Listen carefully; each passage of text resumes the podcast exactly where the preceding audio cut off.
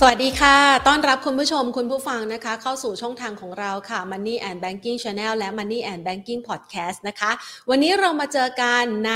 รูปแบบของคลิปสั้นนะคะ ที่มาพบกันในช่วง Market Today Exclusive นะคะ ซึ่งคุณผู้ชมที่รับชมนะคะ ผ่านทางการเป็นสมาชิก at Market Today นะคะ ซึ่งเป็นการ แอดแอคเคาท์เข้ามานะคะ เป็นสมาชิกผ่านเป็นเพื่อนกันผ่านทางไลน์นั่นเองค่ะ ซึ่งคุณผู้ชมเองนะคะสามารถที่จะเข้ามาแอดไลน์นะคะ Market Today แล้วก็จะมารับชมคลิปพิเศษแบบนี้นะคะ ในทุกๆ วันพฤหัสบดีในช่วงเวลา 2 ทุ่มเป็นต้นไปนะคะ คลิปนี้เราจะมาพูดคุยกันเกี่ยวกับเรื่องราวของหุ้นปันผลค่ะ ในคลิปนี้คุณผู้ชมจะรู้อะไรบ้างนะคะ รู้เทคนิควิธีในการซื้อหุ้นปันผลนะคะ รู้ว่า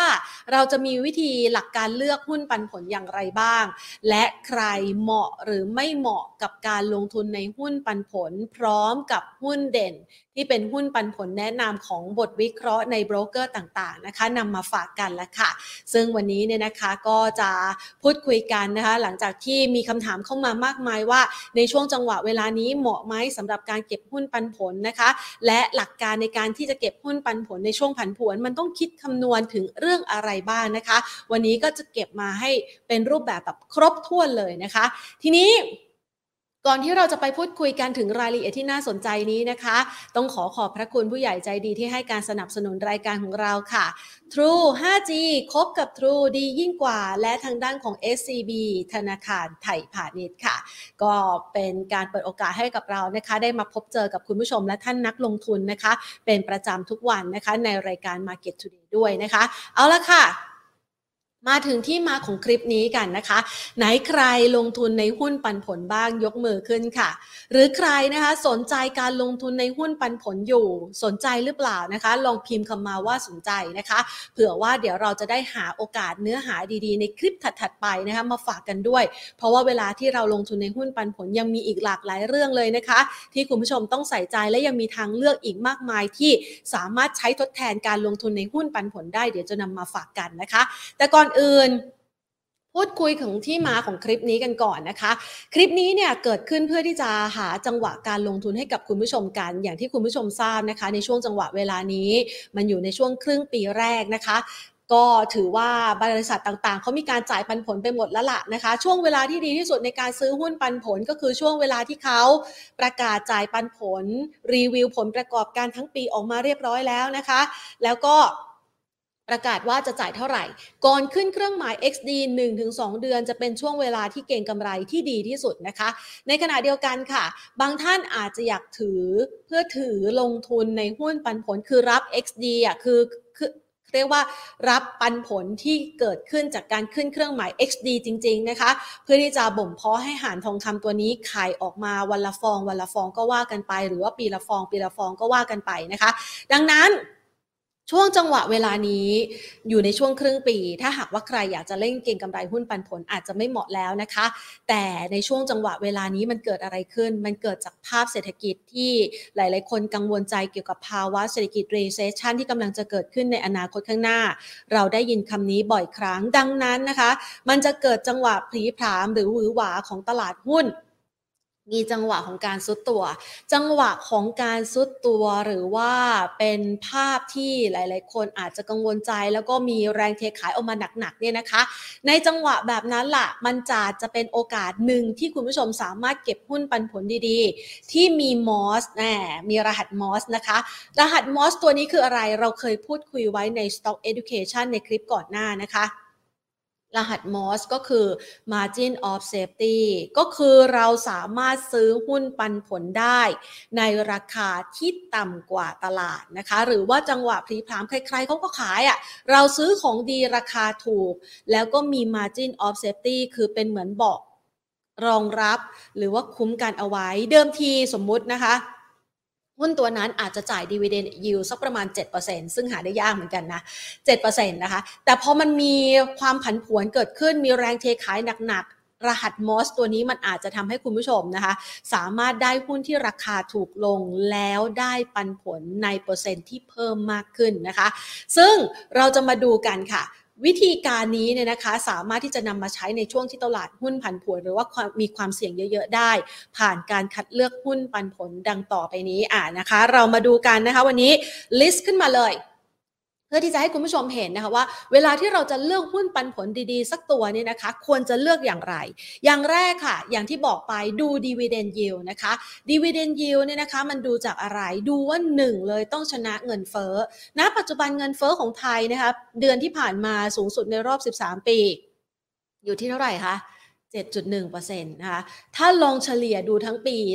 2565 นะคะ มีการประเมินแล้วก็ประมาณการจากกระทรวงพาณิชย์เอาไว้ว่ามันจะอยู่กรอบกลางๆนี่แหละ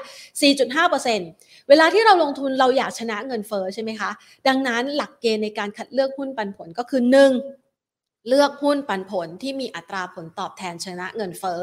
อย่างดีๆเนี่ยนะคะ3%ขึ้นไปจนถึง 5%ถ้าหรูกว่านั้น 5-6ถึง7%ถ้าหาได้ก็ถือว่าดีนะคะ อัตราผลตอบแทนเงินปันผลดูได้จากอะไร ดูได้จากเงินปันผลหารด้วยราคาหุ้นนะคะ มันก็จะได้ออกมาเป็นเปอร์เซ็นต์คือคูณร้อยเข้าไปนะคะ ท่านก็จะได้เป็นอัตรา dividend yield เป็นเปอร์เซ็นต์นะคะเพื่อที่จะเปรียบเทียบกับตัวอื่นๆ ว่าเวลามันเทียบเคียงกันแล้วใครให้มากใครให้น้อยกว่ากันนะคะ ทีนี้ดูดูต่ออย่างที่บอกไปนะคะว่า เวลาที่มันดูมันต้องชนะเงินเฟ้อมันต้องชนะตัวอื่น ๆ ในตลาดหุ้นนะคะ มันถึงจะคุ้มกับการลงทุนใช่ไหมคะเพราะว่าการลงทุนในหุ้นปันผล แน่นอนเงินปันผลที่ได้ มันก็จะต้องแลกมากับ capital gain หรือว่ากำไรส่วนเกินที่น้อยลงนะคะ ดังนั้นมันจะต้องมีอัตราผลตอบแทน เงินปันผลที่ชนะตลาด ท่านอาจจะไปเสาะหาใน SET High Dividend ได้นะคะ เขาก็จัดทำมาเป็นดัชนีของตลาดหลักทรัพย์แห่งประเทศไทย หรือ 2 ท่านต้องไปเทียบเคียงในกลุ่มด้วย ในกลุ่มใครให้มากให้น้อยกว่ากัน ท่านก็จะได้เลือกตัวที่เป็นชั้นครีมนะคะ ออกมาเป็นตัว top form นะคะ เลือกหุ้นปันผลกัน ทีนี้อย่างที่บอกไปค่ะ หุ้นปันผลมันจะมีลักษณะอยู่อย่างหนึ่งก็คือว่ามันจะอยู่ในกลุ่มธุรกิจที่ใหญ่เติบโตได้แบบมั่นคงนะคะต้องใช้คำว่ามั่นคงนะคือมันไม่เติบโตหวือหวาแล้วอะ่ะแต่มันมีความต้องการใช้อยู่ตลอดนึกถึงธุรกิจอะไรคะ สาธารณูปโภค โทรศัพท์ ประปาไฟฟ้าแบบนี้นะคะ ดังนั้นพอธุรกิจเหล่านี้มันมั่นคง มันเติบโต มันสามารถสร้างการเติบโตในระดับที่สม่ำเสมอ มันก็สามารถที่จะจ่ายปันผลให้กับเราได้นะคะ ดังนั้นธุรกิจประเภทต่างๆ เหล่านี้ส่วนใหญ่แล้ว ความผันผวนเมื่อเทียบกับตลาดก็จะน้อยกว่านะคะ เวลาที่คุณผู้ชม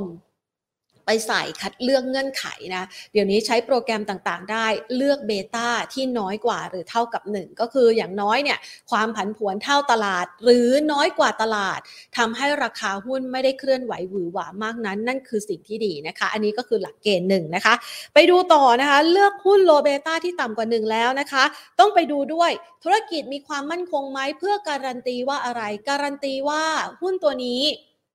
จะจ่ายปันผลให้กับคุณผู้ชมเสมอนะคะ คือ นอกเหนือจากนโยบายในการจ่ายปันผลของเขาแล้วเนี่ยนะคะ ความสามารถในการจ่ายของเขาตลอดระยะเวลาที่ผ่านมา 5 ปีที่ผ่านมาจ่ายปันผลสม่ำเสมอไหมจ่ายต่อเนื่องไหมแล้วจ่ายเป็นบวกไหมคือ จ่ายในอัตราที่เพิ่มขึ้นไหมนะคะ สิ่งเหล่านี้เนี่ยคุณผู้ชมสามารถไปวางเงื่อนไขในการที่จะไปเป็น stock screener นะคะผ่านรูปแบบของการวิเคราะห์นะคะ ผ่านตัว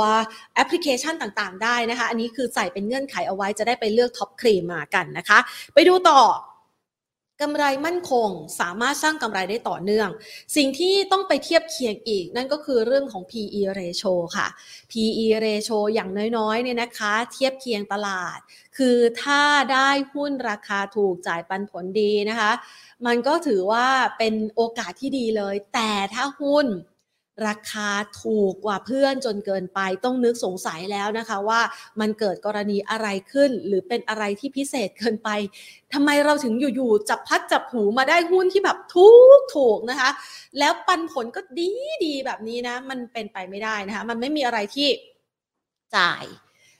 ได้ผลตอบแทนที่มันโอเวอร์เกินจริง เพราะฉะนั้นต้องนึกสงสัยเลยว่าเอ๊ะธุรกิจนั้นมันกำลังดีอยู่หรือเปล่าทำไมราคามันถูกจังทำไมนักลงทุนส่วนใหญ่ เขาจ่ายอนาคตให้กับหุ้นตัวนั้นในราคาเพียงเท่านั้นต้องคำนึงถึงแล้วนะคะ ดังนั้นจึงเป็นเงื่อนไขหนึ่งที่นำมาใช้ในการที่จะพิจารณาว่าอะงั้นอย่างน้อยเนี่ยเกี่ยงหน่อยละกัน PE เนี่ยอย่างน้อยถัวๆกันก็เท่าๆกับตลาดนะคะ PE ย้อนหลังของตลาดหุ้นไทย 2,545 ถึง 2,564 ก็เฉลี่ยสักประมาณ 16 เท่า ไม่ถูกไม่แพงจนเกินไปนะคะ ก็อยู่ในระดับที่สมเหตุสมผล ทีนี้เรามาดูต่ออะเราได้เงื่อนไขในการคัดเลือกแล้วนะคะ มาดูต่อว่าแล้วคุณผู้ชมล่ะ เหมาะไหมสำหรับการที่จะเป็นผู้ที่ถือหุ้นปันผล บางคนบอกว่าแหมเนี่ยฉันอยากเป็นนักลงทุน VI นะ ได้ passive income เป็นเงินปันผลต่อเนื่องนะคะ เราสัมภาษณ์นักวิเคราะห์มาแล้วหลายท่าน เชื่อว่าคุณผู้ชมเป็นแฟนในรายการของเรานะคะ แต่ละท่านมีหลักคิดที่แตกต่างกันนะคะ บางคนก็แนะนำในช่วงปันผลเออมันน่าสนใจแหละ เพราะว่าตัวหุ้นปันผลบางครั้งบางทีมันมีราคาหวือหวา แค่จังหวะของการปันผลเท่านั้น ดังนั้น capital gain เพื่อที่จะสร้างพอร์ตของท่านให้โตขึ้นเนี่ยมันหวังได้น้อยนะคะ ดังนั้นเรามาดูกันค่ะ checklist กันหน่อยคุณผู้ชมเหมาะสำหรับการลงทุนในหุ้นปันผลไหม มาดูที่เป้าหมายการลงทุนกันค่ะ ถ้าคุณผู้ชมนะคะเป็นผู้ที่เกษียณแล้วอยากได้กระแสเงินสดเอาไปใช้ในชีวิตประจำวัน หุ้นปันผลเหมาะกับคุณ พิ่งเริ่มต้นลงทุนอยากได้ความเสี่ยงน้อย อย่างน้อยๆนะคะ คือไม่ได้เก็งกำไรอะได้ติดไม้ติดมือเป็นเงินปันผลรายปีก็ยังดีใช่ไหมคะหรือคนที่อยากจะกระจายความเสี่ยงของพอร์ตพอร์ตของท่าน อาจจะมีหุ้นเติบโตแล้วนะคะท่านอยากกระจายความเสี่ยงเพราะหุ้นเติบโตมันไม่ได้เติบโตตลอดไปนี่ไม่ได้เติบโตชนะตลาดตลอดนะคะ ดังนั้นมีตัวกระจายความเสี่ยง มีความเสี่ยงน้อยเป็นหุ้นปันผลอย่างน้อยก็ทำให้อัตราผลตอบแทนของท่านอยู่ในระดับที่ดีหรือว่าเป็นบวกได้ในแต่ละปีใช่ไหมคะทีนี้มาดูต่อ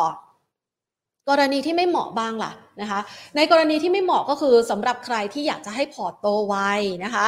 มีแต่หุ้นที่สามารถสร้างความมั่งคั่งได้อย่างรวดเร็ว แล้วก็เติบโตหุ้น growth เหมาะกับคุณค่ะ ในขณะเดียวกันนะคะ ท่านยอมรับความเสี่ยงได้ ราคาหุ้นเคลื่อนไหวผันผวนหวือหวา เพื่อแลกกับโอกาสการสร้างอนาคตหรือกำไรในอนาคตได้ อันนี้ถ้าหากว่าท่านมองแล้ว อันนี้เหมาะกับท่านก็ เว้นหุ้นปันผลเอาไว้นะคะอาจจะไปเลือกหุ้นตัวอื่นๆนะคะที่มีโอกาสสร้างโอกาสการเติบโตได้มากกว่าทำไมถึงพูดแบบนี้ล่ะอะที่พูดแบบนี้นะคะ ก็มาดูเลย เพราะว่ามันอยู่ในข้อควรระวังของหุ้นปันผลนะคะหนึ่งเลย อย่างที่พูดไปเมื่อกี้นะคะว่า เออ เวลาที่เราจะดูหุ้นปันผลสักตัวเนี่ยนะคะ ต้องดูด้วยนะ PE ratio ถูกเกินไปหรือเปล่า ถูกเกินไปมันอาจจะมีกำไรพิเศษในปีนั้นทำให้ PE นะคะ price per earning ราคาต่ำลงมาเป็นพิเศษ ซึ่งมันอาจจะได้จ่ายได้แค่ช่วงเวลานั้น ปีนั้น เฉพาะพิเศษช่วงนั้น แค่นั้นนะคะหรือ 2 ค่ะ ในกรณีที่มีภาพนะคะของการกู้มาจ่ายปันผลอ่ากู้มาจ่ายปันผลนี่ก็อยู่อีกแรงกิ้งหนึ่งนะที่ต้องคำนึงถึงนะคะ เวลาที่เราดูบริษัทต้องดู DE ratio ด้วยนะคะ ถ้าหนี้สูงสูงเอาแต่จ่ายปันผลเราเยอะทำไมไม่เอาเงินไปไปจ่ายหนี้ล่ะ อันนี้ก็ต้องคำนึงถึงนะคะ ในขณะเดียวกัน PE ratio นะคะมันก็เป็นตัวบ่งบอกเหมือนกันว่า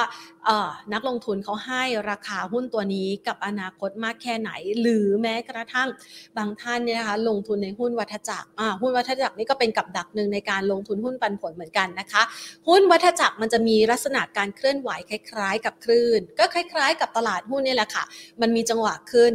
ฟื้นตัวรุ่งเรืองนะคะ ถดถอย หรือชะลอตัวนะคะมันเป็นจังหวะเคอร์ฟแบบนี้นะคะ ดังนั้นมันหมายความว่าราคาหุ้นมีโอกาสขึ้นและลงขึ้นและลงแบบนี้นะคะ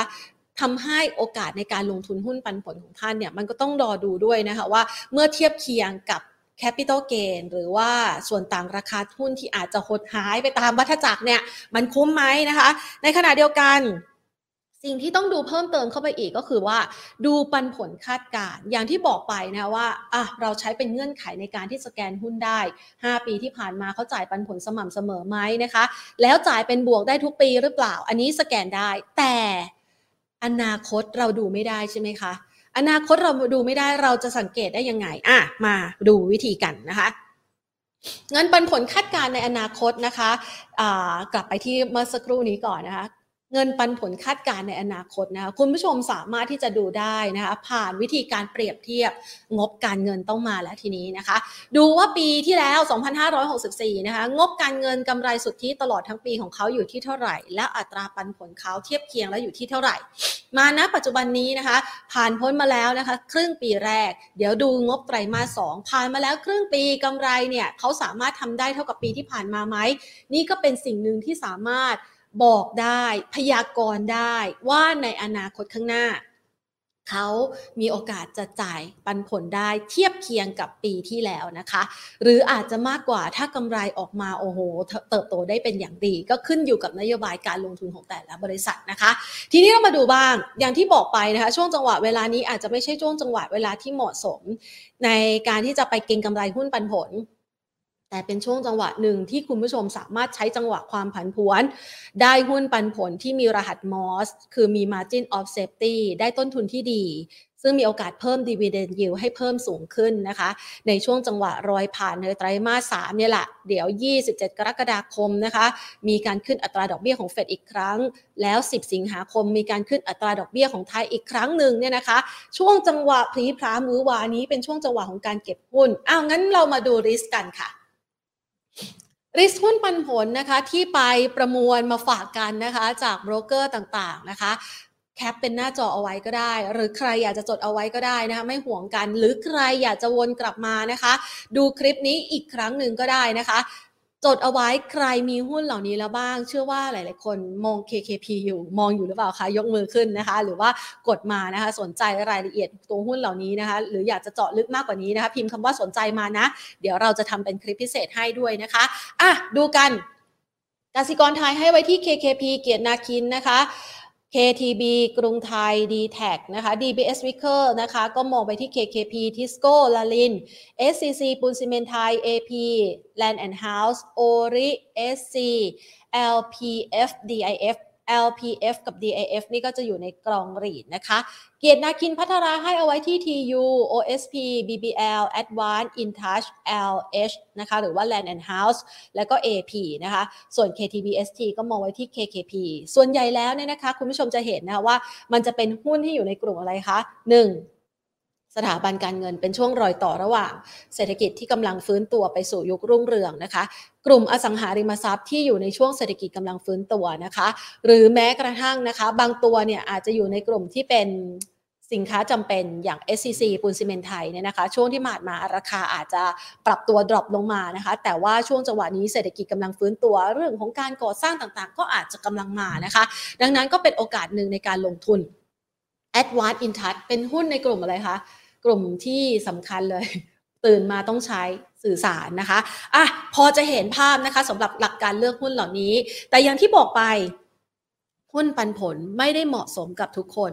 ถ้าคุณอยากได้กระแสเงินสดใช้จ่าย คุณเลือกหุ้นปันผล อยากได้หุ้นที่เข้าไปกระจายความเสี่ยงของพอร์ต คุณเลือกหุ้นปันผล แต่ไม่ใช่ถือทั้งหมดของพอร์ตนะคะ เพราะว่าอะไร เพราะว่ามุมมองของนักลงทุนแม้กระทั่ง VI อย่างคุณวอร์เรน บัฟเฟตต์เองนะคะ ยังบอกว่า ตัวการจ่ายปันผลเนี่ย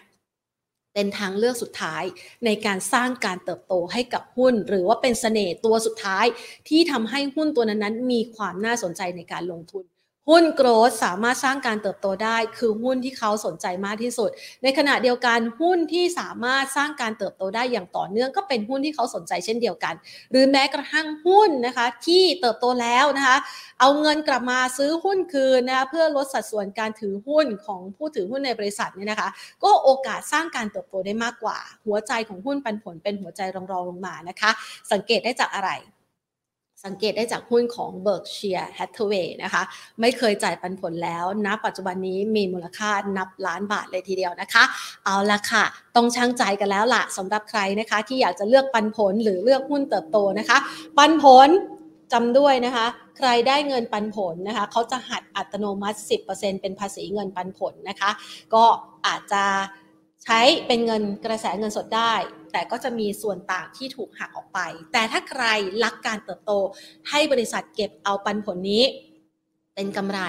เอาไว้สร้างรายได้การเติบโตในระยะถัดไป ก็ดูว่าน่าจะน่าสนใจกับธุรกิจเหล่านี้มากกว่านะคะเอาละค่ะหวังว่าคลิปนี้จะเป็นประโยชน์สำหรับคุณผู้ชมนะคะ มองกันมารอบด้านเลยนำมาฝากกันค่ะสำหรับใครที่อยากจะเลือกหุ้นปันผล เอาไว้ติดพอร์ตในช่วงผันผวนค่ะ